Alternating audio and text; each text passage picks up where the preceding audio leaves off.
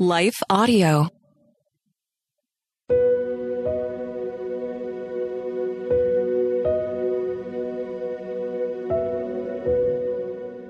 Hello. Thank you for listening to Your Daily Bible Verse, the podcast that examines one verse each day to learn more about God and His will for us. I'm your host, Jennifer Slattery, and after this short word from our sponsor, we'll dive into today's Bible verse, Hebrews 6:9.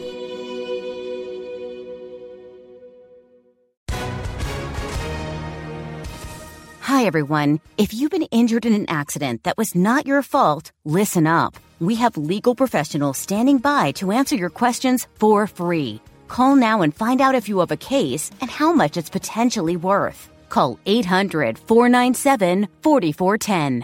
I'm here with spokesman John Wolf. So, John, tell everyone listening who should call right now. Well, Maria, first off, thank you for having me here. It's always nice to answer the listeners' questions. Now, as far as who should call in, anyone who's been injured in an accident and think you deserve compensation, give us a call right now. 800-497-4410. You'll find out if you have a case and how much it's potentially worth. Thanks, John. You heard it, folks. Take advantage of this opportunity and call now. 800-497-4410. Advertisement sponsored by Legal Help Center may not be available in all states. Today's Bible verse is Hebrews 6:9. Even though we speak like this, dear friends, we are convinced of better things in your case, the things that have to do with salvation. Over the centuries, numerous scholars have fiercely debated the passage surrounding today's verse. These words, written by an unknown writer, have also caused exponentially more Christians to live in fear rather than the confident assurance Christ longs for them to experience. And maybe Hebrews' discussion of falling away beyond any chance of repentance has evoked a sense of panic in you as well. If so, I hope today's discussion will bring a sense of peace to your anxious heart. Let me begin by reading this passage from Hebrews 6, verse 1 to the end of verse 9. Scripture states, "Therefore, let us move beyond the elementary teachings about Christ and be taken forward to maturity, not laying again the foundation of repentance from acts that lead to death and of faith in God. Instruction about cleansing rites, the laying on of hands, the resurrection of the dead, and eternal judgment. And God permitting, we will do so. It is impossible for those who have once been enlightened, who have tasted the heavenly gift, who have shared in the Holy Spirit, who have tasted the goodness of the Word of God and the powers of the coming age, and who have fallen away, to be brought back to repentance. To their loss, they are crucifying the Son of God all over again and subjecting Him to public disgrace. Land that drinks in the rain, often falling on it, and produces a crop useful to those for whom it is farmed, receives the blessing of God. But land that produces thorns and thistles is worthless and is in danger of being cursed. In the end, it will be burned. Even though we speak like this, dear friends, we are convinced of better things in your case, the things that have to do with salvation." Now, this chapter begins with the word therefore, indicating the author is continuing with a previous point or argument.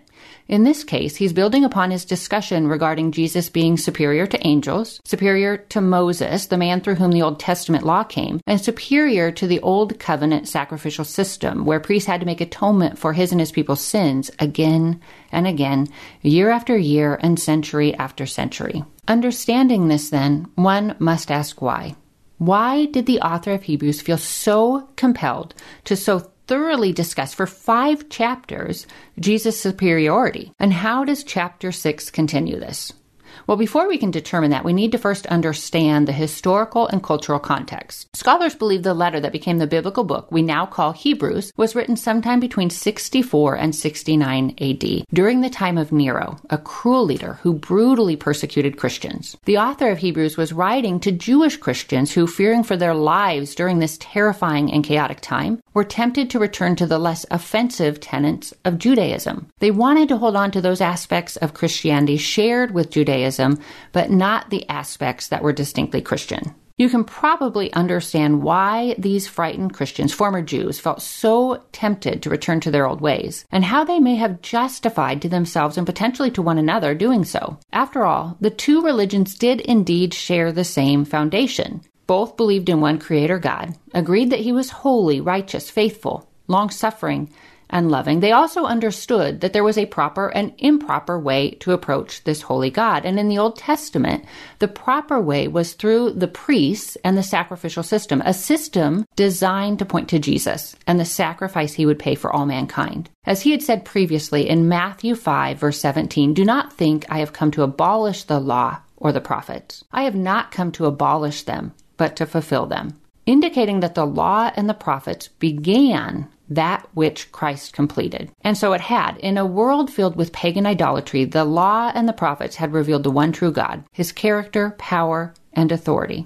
It had revealed the sinfulness of man and the reality of all that sin costs us, including complete separation from God. Therefore, the law was good for a time, but Jesus was infinitely better because he came to do what the law never could, pay the penalty for our sins once and for all, and reconcile us to the Father. To turn back to Judaism and the law and its animal sacrifices was, in essence, crucifying Christ all over again. It was turning their back on the all-sufficient work of Christ, the immeasurable gift he had given, and turning to something inferior and incomplete. The Hebrews needed to understand salvation came through Christ and Christ alone.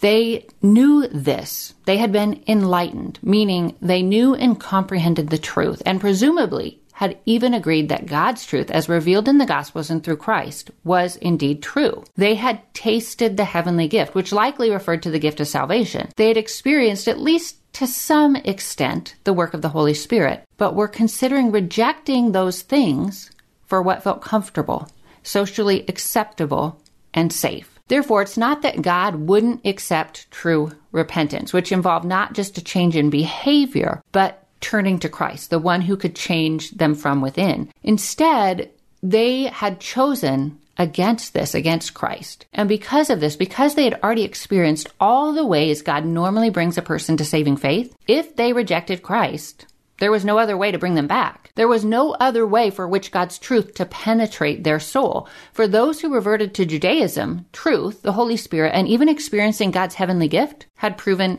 ineffectual. Confirming this passage in Hebrews refers not to the falling into sin, but rather to apostasy. Bible scholar Craig S. Keener wrote, "The point here is not that God does not accept the repentant, but that some hearts become too hard to consider repenting because they refuse to acknowledge Christ, the only means of repentance." Wayne Grudem, author of Bible Doctrine, suggests that Hebrews 6, verses 4 to 6 holds the same meaning as Matthew 12, verses 31 to 32, and Mark 3, verses 29. He writes that those scripture passages refer to, quote, willful rejection of the work of the Holy Spirit, or, quote, willful rejection of the truth of Christ. He adds, in such a case, the hardness of heart would be so great that any ordinary means of bringing a sinner to repentance would already have been rejected. In such a case, persuasion of truth would not work, for the people have already tasted the truth and have willfully rejected it. Now, this view is consistent with Jesus' words in John 6, verse 37, when he said, "Whoever comes to me, I will never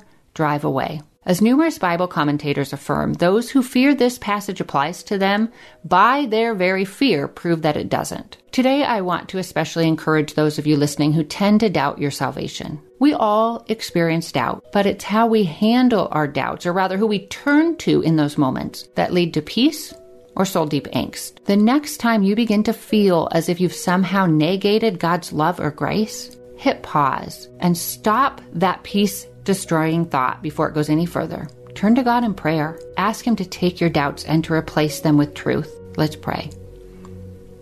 Holy Father, thank you for sending your Son to take our sins upon himself and to die in our place. We are so thankful for the Son of God present in our lives, who changes us from the inside so that our actions begin to look different, so that our hearts are changed. Lord, protect us from doubt. Help us to turn our doubts to you. Thank you that you hold us secure in the palm of your hands. Thank you that you pursue us. You have always pursued us, and you will always pursue us. You have fought for us in the past, and you continue to fight for us today. It's in the name of your Son, our Savior, we pray. Amen. Thank you for listening to Your Daily Bible Verse, a production of Life Audio and the Salem Web Network. If you enjoyed this episode, would you leave us a rating and review in your favorite podcast app? It helps us connect to more listeners like you. This episode was produced by Kelly Gibbons and Steven Sanders, with executive oversight by Stephen McGarvey. We want to thank our wonderful hosts, Jennifer Slattery and Grace Fox. You can hear more from Jennifer by visiting jenniferslatterylivesoutloud.com. And you can find out more from Grace by visiting gracefox.com. For more inspirational, faith-affirming podcasts, visit lifeaudio.com.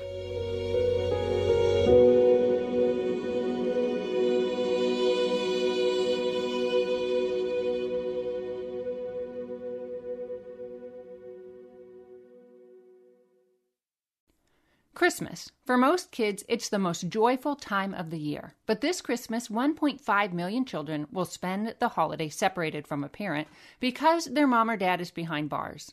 Prison Fellowship Angel Tree needs churches in our communities to volunteer to bless local children with a gift, the gospel, and a loving message from their parent. I believe this is an incredible opportunity for our listeners to share the love of Jesus this Christmas.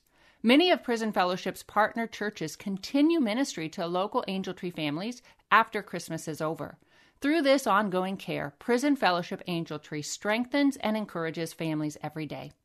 Angel Tree wouldn't be possible without the help of faithful volunteers. If you're ready to make an eternal impact in your community, please register today at angeltree.org/church. That's angeltree.org/church. Miracles are everywhere. Let our adventure begin! Discover Pure Flix, your premium streaming service where faith and family values come home. Ready to have some fun? The most exclusive selection of quality, wholesome movies and series that will uplift your spirit. A man can argue whether God exists, but when he looks at his daughters, he knows. With new arrivals every week. Unbelievable. Save big and enjoy the possibilities, like invitations to exclusive theatrical screenings. I see it, so I believe it. Find out more by joining today at pureflix.com. Finding uplifting news in today's headlines is often like searching for a needle in a haystack. At the Story Behind podcast, we believe in the power of finding heartwarming tales and are happy to share empowering stories with you every week. Get inspired by the note a waitress received from a patron dining alone, and even hear about how one VIP passenger made a hardworking pilot get emotional before his flight. To start listening to the Story Behind podcast, visit lifeaudio.com.